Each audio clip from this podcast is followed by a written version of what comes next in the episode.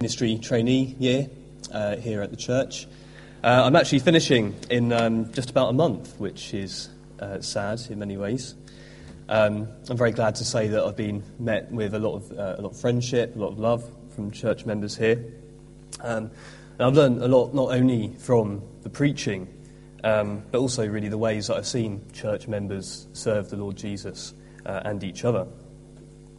So, really, it's a privilege uh, to be asked to present God's words uh, to the church as a whole, and I hope that uh, God will speak through, uh, through me this morning.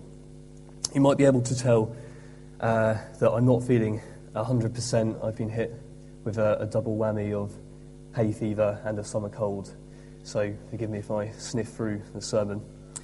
Um, but considering that I am speaking about suffering, perhaps my state is appropriate for that. So in 1789, the poet William Blake published his collection Songs of Innocence. One of the poems in it was The Chimney Sweeper, about a young chimney sweep called Tom. Uh, this chimney sweep, he's miserable with his terrible experience in life until one night he has a dream of heaven.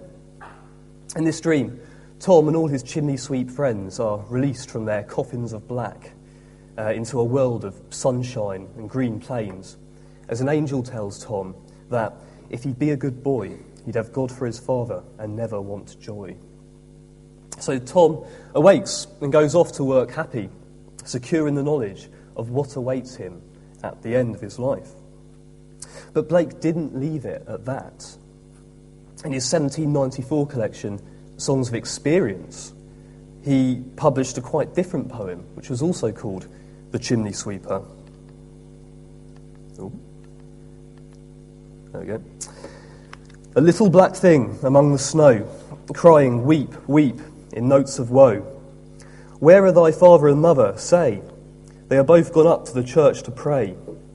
Because I was happy upon the heath and smiled among the winter's snow, they clothed me in the clothes of death and taught me to sing the notes of woe. And because I am happy and dance and sing, they think they have done me no injury and are gone to praise God and his priest and king who make up a heaven of our misery. With just three verses, Blake completely undercuts the happy naivety of the first version of the poem. Uh, spiritual hope is no longer seen as something that comforts the suffering, but something that allows the pious to ignore suffering, to avoid engaging with it altogether.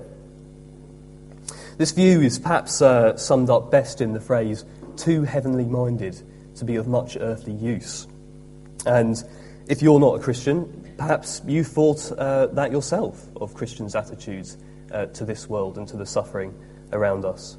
Perhaps you thought, uh, thought uh, that's a common view if you are a Christian within the church. Think of cultural portrayals of vicars, for instance. They're often kind of uh, mild, ineffectual men, uh, somewhat out of touch with the realities of this world. For those of you who know The Simpsons, think of Ned Flanders. It all raises the question are Christians just living in a dream world, using our belief in a, a blissful afterlife to avoid engaging in the very real suffering of the world around us? Well, at first glance, the final chapter of Philippians doesn't seem to allay these accusations. As he approaches the end of his letter, Paul reels off a succession of uh, pithy sayings that become very familiar and popular in the church. Among them are his exhortation to rejoice in the Lord always. Also, his instruction to think about whatever is true, whatever is honourable, whatever is just, and so on. So, it's these verses that our accuser could perhaps base his allegations on. What? Rejoice always even when a loved one dies or an earthquake kills hundreds? Or is it just smile and laugh and shrug it away? And thinking about whatever is true, pure, and pleasing, are we to just ignore injustice? Because those aren't pleasant things to think about? But what I want to talk about this morning is how, by seeing these verses within the context of Paul's whole argument, we can see that Paul couldn't be saying anything more different, although perhaps not in the way we'd want. Because while we might be able to justify a kind of uh, Ned Flanders approach if our faith is a purely individual, uh, vertical relationship with God, Paul is emphatic throughout uh, Philippians that the church, as Christ's body, exists as one body, together, sharing in the glory of Christ's resurrection, yes, but also in a very real way, sharing in each other's suffering. In this last chapter, Paul reiterates uh, this corporate nature of the church. If we really want to rejoice in the Lord and think about whatever is true, we must follow his teaching and example. But first, Paul does command something that involves an individual response rejoice. But far from being a glib and uh, unhelpful order just to cheer up in our own strength. We are to rejoice in the Lord. So, this isn't some kind of positive thinking fad telling us that the answer is within ourselves. No, the reason for our rejoicing is that the Lord is near. It's also not about ignoring our problems and our suffering. In prayer, we read that we are to let your requests be known to God. I think the model for this has got to be the Psalms. In there, we see uh, the psalmists being entirely open about their struggles, about their suffering, being brutally honest with God, even as they pray for his deliverance. They didn't believe it was wrong to express their troubles, to express their suffering in the strongest ways possible. So neither should we. I once saw an episode of uh, The Big Questions on BBC One, which had an atheistic vicar uh, as a guest. When he was asked who he prayed to, he said he prayed to the universe. I think it became quite apparent that prayer uh, for him uh, was really more about making yourself feel secure uh, in the grand order of things. But Christian prayer couldn't be more different. It's about recognizing that the answers don't lie within ourselves, but that as sinful people, we're desperately in need of a merciful God. And the result of this, Paul says, it's peace. Peace that transcends all understanding. I think the key watchword uh, for many secular humanists these days uh, is rationality. So it's a good thing to be rational. We should strive to build our beliefs and ethical choices on nothing but rationality. But the question really is whether we really are rational beings at all. I think all of us, if we're honest, uh, would have to admit that we have many fears and we make many decisions uh, on the basis of feelings which could hardly be called rational. Sometimes we can barely understand uh, our feelings ourselves. And I doubt that secular humanists are very different. Our culture at large certainly isn't. Worry, anxiety uh, is extremely common throughout our culture. And I think just being told to think more rationally about things just doesn't help. We continue to confound and confuse ourselves. Why do I feel this way? What on earth possessed me to do that? How good it is, then, to know that the one who formed our hearts and minds is able to give us peace despite our limited understanding. He will give this to us when we come to Him in humility, recognizing our sin and our weakness. And it's this utter dependence on God that Paul has already stressed throughout this letter. As he wrote in chapter 3, verse 8, I have suffered the loss of all things. I regard them as rubbish, in order that I may gain Christ and be found in him. So our rejoicing isn't to be attained just by shoving our problems to the side and trying to forget about them. It's about recognizing that only God can give us peace through all circumstances as we bring our problems and our suffering to Him. And already we can see that although this does require an individual response, it has an effect on us as a group as well. So in verse 9, let your gentleness be evident to all. I'd conjecture that as we as we pray with humility, as we admit that we don't have the answers within ourselves to our sin and suffering. It will lead us to be humble towards each other, even correcting each other with gentleness in light of our own weakness and our own dependency on God. And even beyond the church walls, uh, our dependency on God will have a powerful effect as people see this peace that transcends all understanding. Uh, I had a friend of mine at university whose uh, mother was told that she had breast cancer. And the doctor who told uh, her mum this, while her dad was there as well, was completely taken aback by their completely peaceful response. They, they told him they were Christians and that they had a hope that goes beyond death. They had a peace that transcends understanding for many people, because if there's anything that people fear, it is death. As people see this peace, they'll realise it's not a peace that paints over the reality of our pain and suffering, but a peace that transcends it. Because we have an anchor for our rejoicing, someone who is constantly faithful and unchanging throughout our treacherous and changing circumstances.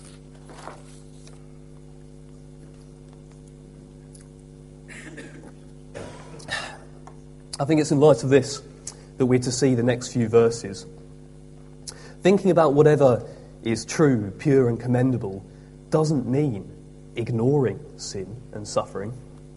You only have to look at the horrific accounts of, of murder, torture, and rape that God's allowed to be put into Scripture to see that a strong faith in God goes hand in hand with taking a long, hard look at the realities of evil. It involves seeing those things in light of what is true, pure, and commendable, as people who've been transformed by the renewing of our minds. This, in turn, trains us to recognize evil in the world around us. It helps us to consider how to respond to it. I think it's fair to say that our society is in a real quandary over what exactly is true, pure, and commendable. When God's authoritative revelation is rejected as the standard of those things, it becomes very hard to find any absolute standard for those values at all. All you're left with is your culturally conditioned beliefs, which can't really be said to be any more true or false than the next person's. But praise God that He has spoken to us through His Word, which can lead us to know all that is true and pure if we will only come to Him in humility, acknowledging that without His help, we really are like people stumbling around in an impenetrable fog. So, we've seen how being a Christian doesn't involve downplaying the suffering and evil, uh, either that found in us personally or in the world more generally. In fact, it's necessary to recognize those things so that we might be humbled in the first place and seek God's help. But the question could still be asked isn't this still a bit individualistic?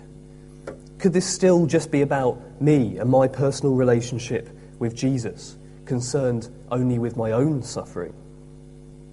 But absolutely not. For Paul, a Christian who just listens to sermons on the internet and never goes to church is missing out on a huge part of what it is to imitate Christ, sharing in the sufferings of others. Take a look at verse 10. Uh, Paul rejoices that the Philippians were concerned for him in his imprisonment.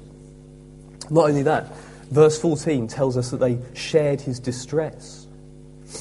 This idea of sharing in a common experience um, has been a big theme throughout the letter.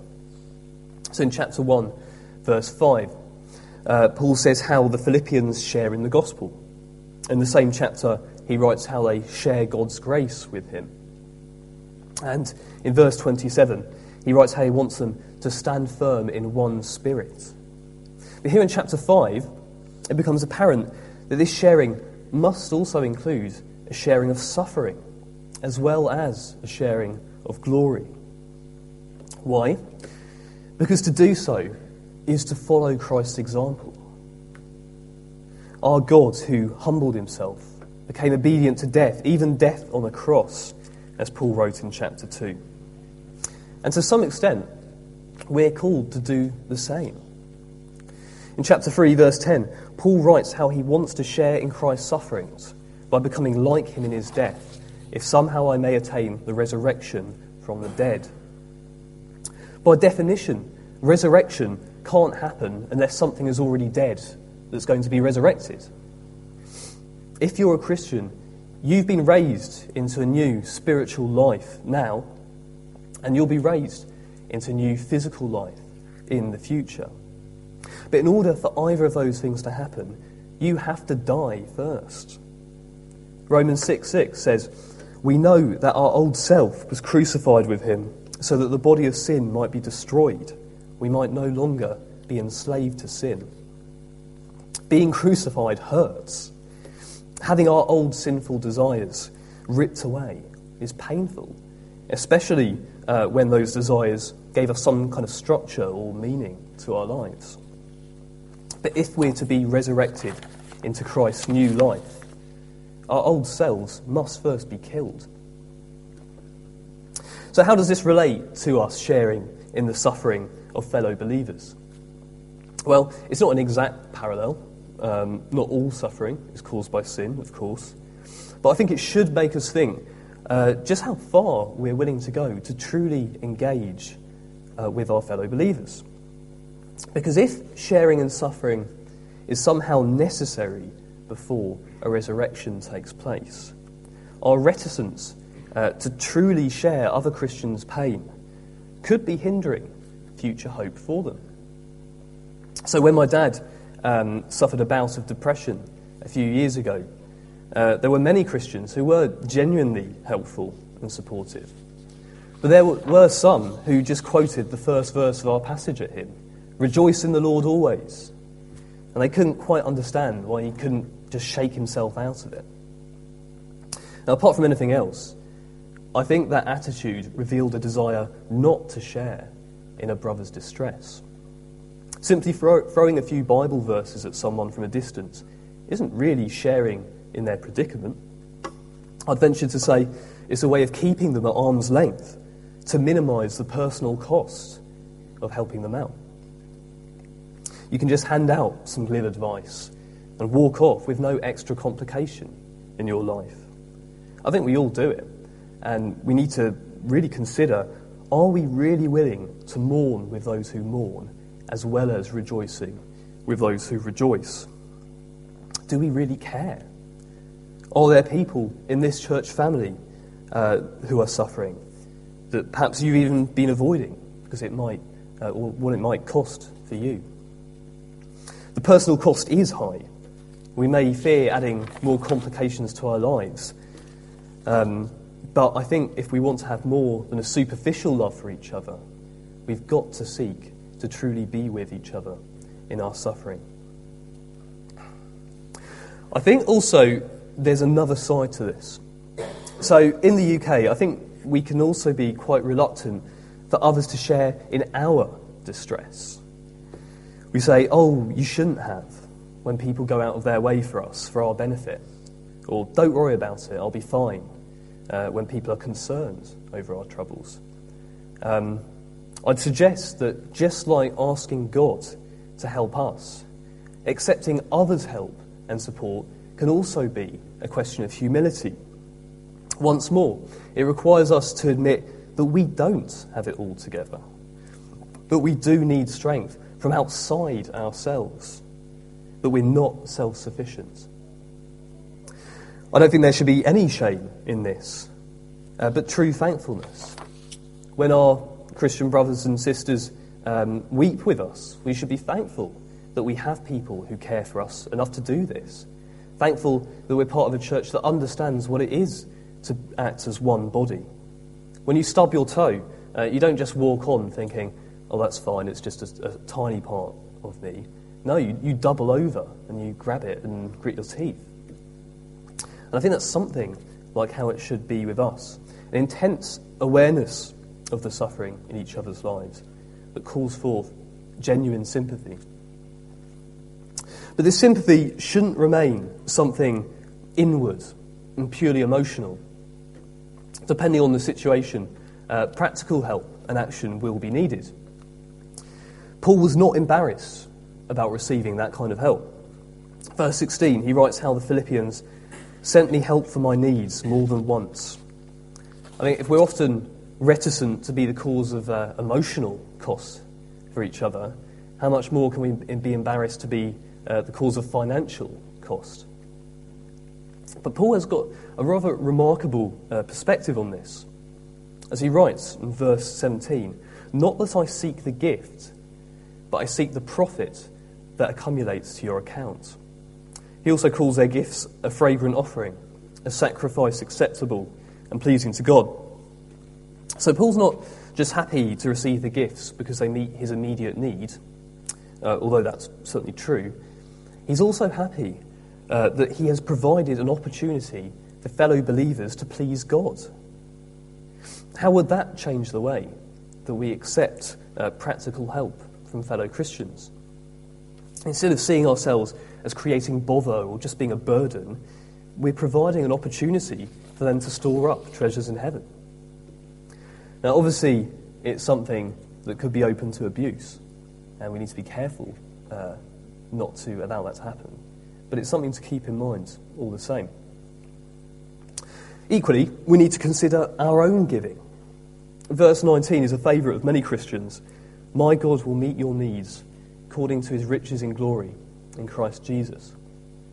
But what's interesting uh, is that this verse comes after uh, Paul has talked about how his needs have been met by the Philippians. So it's not really hard to see that when God provides uh, financially, he rarely does it by dropping bundles of cash out of the sky, but by moving his people to give generously to each other. And again, a challenge arises. Are we giving to those of our brothers and sisters uh, who are in need? You only have to look at the material provided by the charities Barnabas Fund and Open Doors uh, to see the huge needs of our brothers and sisters in Christ throughout the whole world. Although charities who do kind of generally philanthropic work do much good, I do think that there is a biblical responsibility for Christians to divert as much of our limited resources to our suffering brothers and sisters in Christ primarily uh, as possible. In Matthew 25 35, Christ says that on the last day, he'll say to those who cared for their suffering brothers and sisters, Inherit the kingdom prepared for you from the foundation of the world. For I was hungry, and you fed me. And I was thirsty, and you gave me something to drink. Because the church is, in some way, the body of Christ, to love and care for each other is the same as loving and caring for Christ himself. And if that doesn't motivate us uh, to care for each other, I don't know what will. So, a final concern before I conclude. Fine, you might say. Yes, we have a responsibility to share in the sufferings of the church family, and we should care uh, for each other. But are we never to try and cheer someone up for fear of sounding glib and unhelpful? Can we never call someone to rejoice? Not at all. In verses 11, we see Paul's rather astonishing statement that I've learned to be content with whatever I have. Whether he's well fed or hungry, having plenty or being in need, or even languishing in prison, Paul's reached a place where he can do all things through Christ who strengthens him. It's a big statement to make. Perhaps one we feel uh, is rather unrealistic, even with our own privileged lives. But it is an attitude we must ask God to develop in us, to be content in all situations, to be content in Christ. When we share in each other's suffering, we don't do it just to wallow masochistically in dark emotions. We do it so we can be truly with them in their difficulties and then point them to Christ. He's the only one who can really help any of us, the man of sorrows who took upon himself the sin and suffering of the whole world and yet, only, and yet defeated it, the only person who could have done that. Yes, we say to each other, your suffering is real. I'm not downplaying that because it pains me too. But rejoice, for there is hope, there is life, there is resurrection. We don't know when those things will arrive, but God is with us and He will strengthen us to survive this. And I'm really happy to say that in the time that I've been here, I have seen many ways that this church has demonstrated this attitude. The prayer and support given to Peter Lever after breaking his leg, to the Langleys, to Tracy as she spends time in hospital, to the families of the late Tony Reed and Shirley Lation, and many, I'm sure, many other situations that we're not aware of. It does all speak of a church that's willing to suffer with and care for each other. So let's not lose that. Let's not lose that witness that we have. Well, to finish, I'm going from one type of poetry to another. Some of you may remember this group, uh, the Adverts. They were one of the first punk bands. Their 1978 record, Crossing the Red Sea, uh, is a very interesting reflection of the time. But there's one song that I particularly want to draw uh, to your attention. It's called New Church, and it goes like this Hang on, if you hang on to faith and meekness, before long it's power for the strong. It's twisted into something evil, something wrong. So I'm riding with the new church. With these words, the Adverts' frontman, T.V. Smith, expressed a different concern than that belonging to William Blake. So, fine, perhaps the church doesn't ignore suffering. Perhaps it should engage with it. But then, where does that leave the church? Perpetually weak, at the mercy of the strong? In a world uh, where the fittest survive, perhaps it would be best to leave the weak behind after all, to try and make the best of things by our own strength. Such a view is entirely rational looking at the world on its own, we can see that many of history's most well known and uh, notorious figures took such a view. But the reason that the church is not ashamed to suffer for its brothers and sisters can be found throughout Philippians. It's because Jesus is alive and able to use our sufferings for his glorious purposes that we can do this, that we can have confidence that it won't be all for nothing. In chapter 1, verse 6, uh, Paul is confident that he who began a good work among you will bring it to completion by the day of Jesus Christ. Chapter 3, verse 21, Paul assures us that Jesus will transform the body of our humiliation so it may be conformed to the body of glory. If Jesus is risen from the dead, then, sorry, if Jesus is not risen from the dead, there may well be no particular reason to share in the sufferings of others. Life's short. We'll all end up dead anyway, so you might as well grab what you can. But if Jesus is alive, and he has got a purpose through our suffering as a church, purposes that involve the spread of the gospel and us being conformed to his image, then it really is worth being weak together, no matter what others say. Because we'll have recognized where true strength lies in the living God. And as we help each other uh, to recognize that fact, no matter how bad things get, we will be able to reach that final day, knowing that how matter, no matter how tough the journey was, it really was worth it.